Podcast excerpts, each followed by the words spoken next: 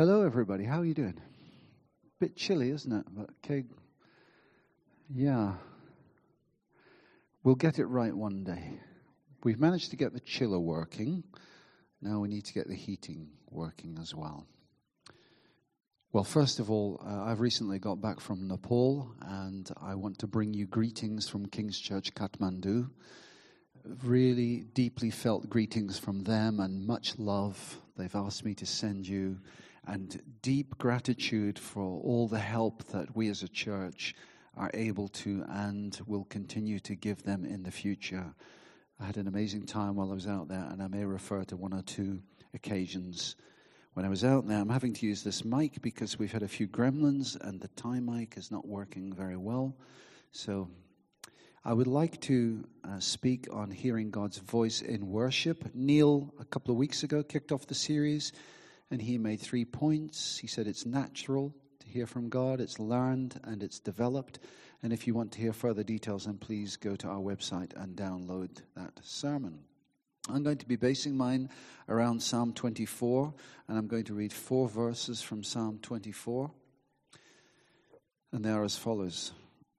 Lift up your heads, you gates. Be lifted up, you ancient doors, that the King of glory may come in. Who is this King of glory? The Lord, strong and mighty. The Lord, mighty in battle. Lift up your heads, you gates. Lift them up, you ancient doors, that the King of glory may come in. Who is he, this King of glory? The Lord Almighty. He is the King of glory. And so hearing God's voice in worship, I want to focus on those times when we meet together corporately, as we did this morning. I want to focus on that, but not simply on that. I also want to look at briefly just sometimes when there's a small group of us, or maybe we're even on our own, and we draw near and worship. In Psalm 150, it says, "Let everything that has breath praise the Lord." So I think that includes everyone here. Let everything that has breath praise the Lord. It's a good thing to praise the Lord. I want to show you a couple of pictures now, some quotes that I saw recently which rather intrigued me. The first one is from Professor Albert Einstein, where he says there, "I often think in music. I live my daydreams in music. I see my life in terms of music." I was really struck by the power of music that he was seeing there. And the second one is from the composer Beethoven, who wrote, "Music is a higher revelation than all wisdom and philosophy. The electrical soil in which the spirit lives, thinks, and invents." I just thought those were interesting observations about music. And I think when it's combined with truth and a good tune, it's particularly dynamic. Christians often use the expression anointed. This song is anointed. There's a rich truth in it, and it comes with a good tune as well. I think we can all appreciate that music can stir us emotionally, can make us to varying degrees happy or sad. It can trigger memories. Again, when I was in Kathmandu recently, I was in a microbus, and the driver had the radio on. And a particular song in English came through on the radio, and it triggered a memory in my mind. It triggered a memory of my daughter's wedding, and it was the song that I walked her up the aisle to. It took me back to that day. So music can stir us in many different ways. It can provoke memories. Also, while I was in Nepal recently at the conference, at lunchtime, we had a lovely time, and at lunchtime, they put some music on through the speakers, and I said, "Would it be possible if I put one of the songs that I've got on?" And they said, "Yeah, sure." So I put on a song that I had on my phone, and it was a song from New Day a couple of years ago called "This Is Amazing Grace." Now, I said this before, I'm not a dancer. I don't really like dancing. I'm not given to dancing. And my wife will testify to that. If ever we go to some kind of social event where there's dancing, I don't really like to. I like to sit at the back and I have to be dragged onto the dance floor. But on this particular occasion, this song came on, This Is Amazing Grace, and I just wanted to dance. And so I did. I got up and I danced, and the kids in particular, well, everybody thought this was incredible. The kids thought it was wonderful. They came up on the little stage with me as well, and they were really going for it to such an extent. They said to me the next day, are you going to do the same again? And I said, yeah, I will. So we did. The point is that these kind of experiences go beyond merely hearing a series of pleasant notes that fit together quite nicely. It's profounder than that. The Apostle James tells us in James 4:8, come near to God and he will come near to you. So it's not just a matter of singing songs like we did this morning or not singing as the case may be. It's more than that. It's about drawing near to God. So I want to ask you the question this morning. Are you drawing near to God in worship? Now, during the worship, I had a wander around the auditorium. I could see people drawing near to God in worship. It was just very clear to me. It's very obvious. I thought, yeah, they're drawing near to God in worship. I can see that. I have to say, I think there are others who would say the opposite. So I don't think they are drawing near to God in worship. So I'm asking you the question, and I want you to ask this of yourself. Are you drawing near to God in worship? In this psalm that I read, or part of it, it was originally designed for the triumphant entry of a king into the city of Jerusalem. Hence, open the gates, so the king may come in. It's also a reference to the King of Kings. Open the gates of heaven so that the King of Glory may come in. He is worthy to come in. He has conquered death. Well, if we see it in today's context for you and me, what might the gates be? Swing wide the gates. Be lifted up, you ancient doors. Well, I would suggest to you it's the gates of our hearts and minds. In the normal course of living, in Proverbs, we're told to keep your heart with all vigilance, for from it flow the springs of life. In other words, guard the gates of your heart and mind, or your thinking, for from it flow the springs of life. In other words, don't allow any old trash in, any old rubbish. Guard the gates of your heart and mind. But here in the psalm, we're encouraged to swing wide the gates. Why? So that the King of Glory may come in. How powerful is that going to be? If we swing wide the gates of our hearts and minds, if there's an openness within us, then we give opportunity then for the King of Glory to come in. The King of Glory coming in is to do with Christ coming into the deep places of our hearts and minds to positively affect our emotional and mental well-being. I don't know about you, but I want to be changed. I want to be transformed. I want the King of Glory to come in. Because when the King of Glory comes into my thinking, into my emotions, then things begin to happen. I begin to change. I begin to experience something of the power and influence of Almighty God in my life. Swing wide the gates. Be lifted up, you ancient doors. That speaks to me, ancient doors of things which are a bit rusty. They need some oil in them. They need to move. The bad habits that we have in our thinking and our attitude, and we've all got them, lift them up so that the King of Glory may come on. Let there be an openness. And I want to make 3 points this morning about hearing God's voice in worship, and they are as follows. 1, expect to encounter God. 2, expect to see things differently. 3, expect to be strengthened. So it's about expectation. Expect to encounter God. During worship, God meets with us and speaks with us. God is your heavenly Father. Our Father, Jesus said, when the disciples said, teach us to pray. Our Father. He's our heavenly Father who loves us. He's tender-hearted. He sees the sparrow fall. He numbers the hairs in your head. We did that series recently, Coming Home, about the lost son, welcomed by the Father. And Father's there with his arms outstretched for you and me. Jesus, it says of him, is at the right hand of the Majesty on high, and he intercedes for you and me. He's the one that we expect to encounter as we come. He's the one who wants to dialogue with us. We see that right from the beginning of the Bible. He's the one who's there in the garden with the first parents, dialoguing with them. He's the one with Abraham. When Abraham comes and says about Sodom and Gomorrah, will you destroy that city, you, the judge of the whole earth, if there's 50 in there, 50 good people?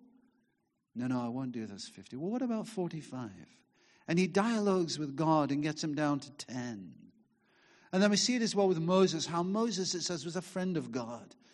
And he met him face to face. And Jesus appearing again post-resurrection in the garden and speaking there with Mary. Our God is not an idol. An idol has eyes, but it doesn't see. It has ears, but it doesn't hear. It has a mouth, but it doesn't speak. Our God has eyes, and he sees. He has ears, and he hears. He has a mouth, and he speaks. So when we come, my question is this, again. Do you come with an attitude of faith? Do you come with an expectation that the Lord may well speak to you? Do you come with an expectation to meet with the Lord? Because the writer to the Hebrews says, without faith, it is impossible to please God. Because anyone who comes to him must believe that he exists and that he rewards those who earnestly seek him. So let's come with that expectation that we're going to meet with the living God and that he is going to speak to us. Let's come with a sense of openness. If I've got a relational problem, say I've got a problem in my marriage, I've got a problem in my finances, or I've got a problem at work, and I come to you for some kind of advice because I trust you, I respect your judgment, and I come to you for some kind of advice, what would I be like if I was open to you? If I was open to hearing what you had to say? I'd be open. I'd be willing to listen. I'd be willing to take on board what you had to say. If I was closed, I wouldn't take on board what you wanted to say. I'd hardly listen. We can be open to the Lord, and we need to come with that attitude. Sometimes, actually, our body language can give us away. Our body language, not totally, but often I see, our body language indicates our openness or our lack of it. What about you? Is there an openness to encounter God today and hear him speak to you? What does it mean to hear God's voice in worship? Well, hearing God's voice in worship may just be that still small voice like Elijah experienced. There's just a sense of, well, you can almost miss it in the hustle and the bustle. And that's why it's good to just take some time to focus. But there's a still small voice where God just almost whispers something to us. It may be that we just have a sense of his presence here. We have a sense of his presence and we feel encouraged. And God is speaking to us through that medium. God speaks in a variety of ways. Perhaps we get a picture. God gives us maybe a picture of something. Or a scripture. Or maybe it's just a fragment, a part of a scripture that just comes to us during the worship. Or maybe it's an impression of some kind. Or perhaps it's a surge of energy from the Holy Spirit. You can have an ordinary week. You can have a bad week. Things can be going down the pan. You can come in and God can encounter you and give you a surge of energy. I've certainly experienced that many times. Just had a very basic, ordinary, not been fasting, not been any high spiritual highs. And I come in to the corporate time of worship and suddenly the Holy Spirit just gives me a surge of energy as he speaks to me about who he is. Maybe it's through one of the songs particularly speaking to us. I was challenged again today. Maybe it was the Lord challenging me. I surrender. I surrender. I want to know you more. Did you sing that this morning? Did you mean it? I surrender. I was challenged as I sang that. Lord, have your way. Lord, have your way in me. Did I really mean that when I was singing that? Is it something I really want in my life? Do I really want the Lord to have his way in me? I was sort of challenged by that. And as I was singing it in the second meeting, it didn't happen so much in the first, but in the second I thought, do I really mean this when I'm singing it? Is the Lord challenging me here? Is there something I need to surrender more of to him? Was God speaking to me through that song? And we've got some amazing songs as well that send shivers of joy from time to time up and down my spine. The moon and stars, they wept. I love that line alone. The moon and stars, they wept. The morning sun was dead. The Savior of the world was fallen.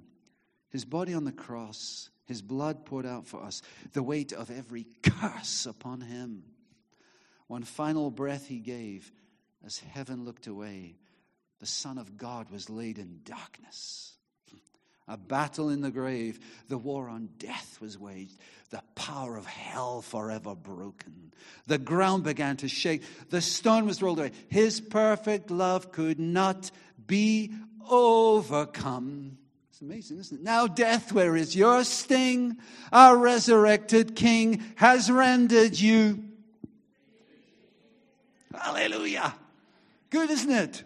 The Lord can speak to us. We want to come with that sense of expectation, with that sense of faith that we're going to encounter the living God. He's not dead, he's alive.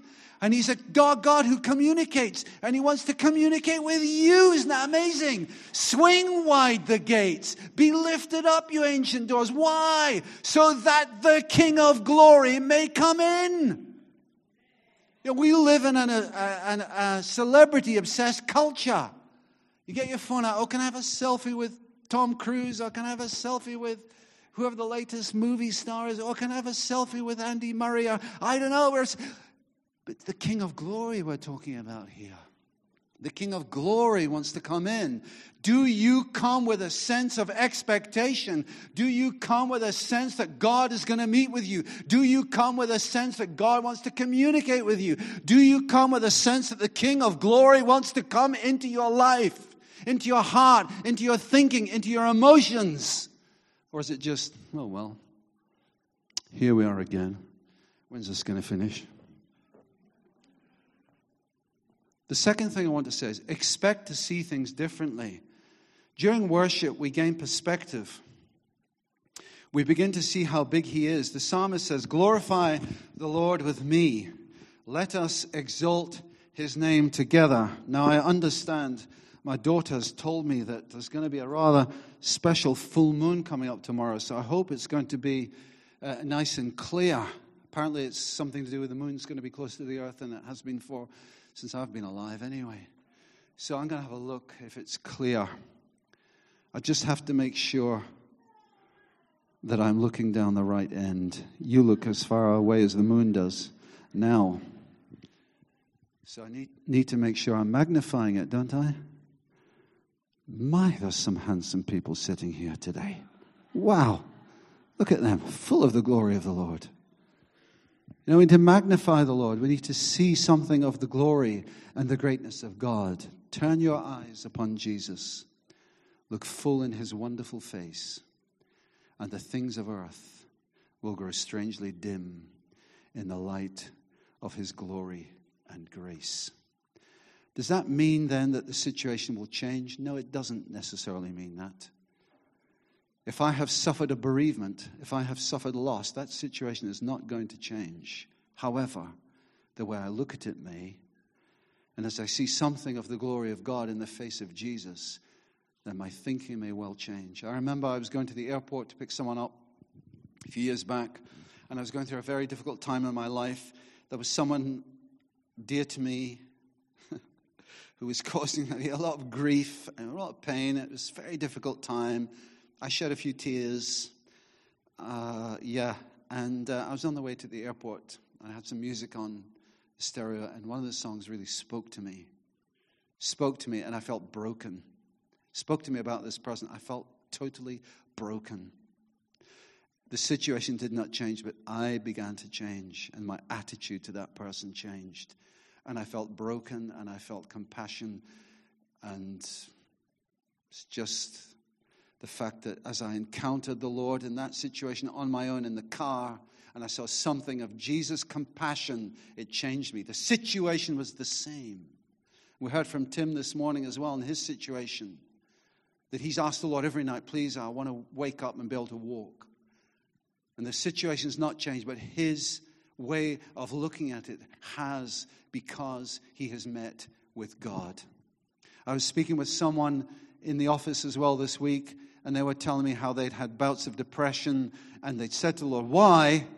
Why are you not with me? Why don't I experience your presence? Why have you left me? They asked the Lord that time and time again. They came into a time of worship, and one of Matt Redman's songs was being sung. Never once did we ever walk alone. Never once did you leave us on our own. You are faithful, God, you are faithful. And as they sang that song, their whole attitude to what they'd been going through changed, and they realized the truth that actually God is faithful. The situation did not change, but their attitude did. So the second thing I want to say after the first two, the first one was expect to encounter God, be open, come with faith. The second thing is expect to see things differently. And the third thing is expect to be strengthened. During worship, we can often be emboldened and empowered. See, when we come to the living God, he's not just the living God, he is Jesus. He is God incarnate. He understands the things that we go through. He knows the difficulties that we face. As a human being, he walked this earth, and he knows all about human suffering. There's a beautiful verse in Isaiah 50, verse 4, and I love the RSV's way of translating it, where it says this, "The Lord God has given me the tongue of those who are taught, that I may know how to sustain with a word him that is weary." Jesus has the tongue of those who are taught. He knows exactly what it is to be a human being. You know, one of the most precious things that there is in this world is love. It's the love of God. And to love others is a very precious thing to do. When you love someone and they love you, that's so precious and special, isn't it? And I'm not just talking about husband and wife. You know, when you love a friend and they love you, it's a very precious thing. And Jesus, when he came, he loved people. And he gave out of the fullness of his very heart as a human being as well, not just as God Almighty, but as a human being to give someone love. You know, one of the most painful things is to have that love rejected. To have it rejected. I don't know if you've ever experienced that in your life, where you've loved someone and they've rejected you. It's very painful. And Jesus experienced that. He experienced that rejection of the love that he gave. Do you know what? I was thinking about that yesterday as well. How wonderful God is. He watches his son being rejected. He watches his son being tortured. He watches his son being crucified. And his son overcomes it all, ascends to heaven. And then Father says, okay, now we'll send the Holy Spirit. And the Holy Spirit comes, and the Holy Spirit does what Jesus does as well. He comes and he pours out the love of God. The tragedy is the Holy Spirit's love can be rejected as well. The tragedy of it. So Jesus understands all about the human predicament. Jesus understands all about the difficulties and the heartache that we go through. So we can expect to be strengthened. He can strengthen with a word the person who is weary. And not only does God do it through music. I was out in Nepal, as I said, and I was taken outside the city one late afternoon to see the sunset on the mountains. And it was rather beautiful, but it got dark quite quickly after that, and it was quite a long way. And I was sitting on the back of a motorbike on the way back into the city. It was about a 2-hour drive, and there was no light pollution there. It seemed to be in the middle of nowhere. And as we were driving along, I was leaning back, probably not the wisest thing to do, but I was leaning back, looking up at the sky. I thought, oh, I wonder how many stars you can see tonight. And then eventually I said, would it be okay if we just stopped and had a look? So we did. We stopped, and it was splendid. It was the Milky Way was visible. That dust, almost like dust it looks like, but it's hundreds of thousands of stars, and the bigger constellations were seen as well. And it made us feel very small. How awesome is our God? How big is He? And how small are we in comparison to His greatness? And yet, thank you, Jesus, that you love us so much. You came to give your life for us. And I was strengthened just through that experience. And I felt in a land where many idols are worshipped, I need to have a confidence in the gospel, because the gospel is the power of God unto salvation. And the gospel is the thing, the power that's going to transform people's lives and destinies in that country. So, finally, just to say, expect to encounter God. Come with expectation. Come with faith. Come believing as you seek that God is going to meet with you and speak with you. Expect to see things differently. The situation may not change, but the way we look at it may well change, because we see something of the greatness of God and that God is with us in the situations of life that we find ourselves in. Magnify the Lord together, or on your own, and see something of His greatness. Expect to be strengthened, because Jesus understands us through and through. Your history, your thinking, your disappointments. He understands it all, and He knows how to strengthen you with a word. So what I want us to do now, as the trio, come up, I would like us to just be open right now. We have a loving Heavenly Father who longs to meet with us and be with us and love us. Let's stand together.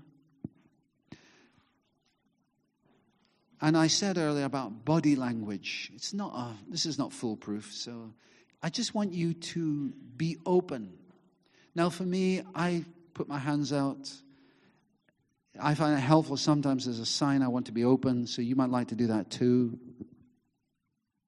However it works for you, let your body language indicate something of the fact that you're open to just receiving afresh, I believe, right now, the love of God.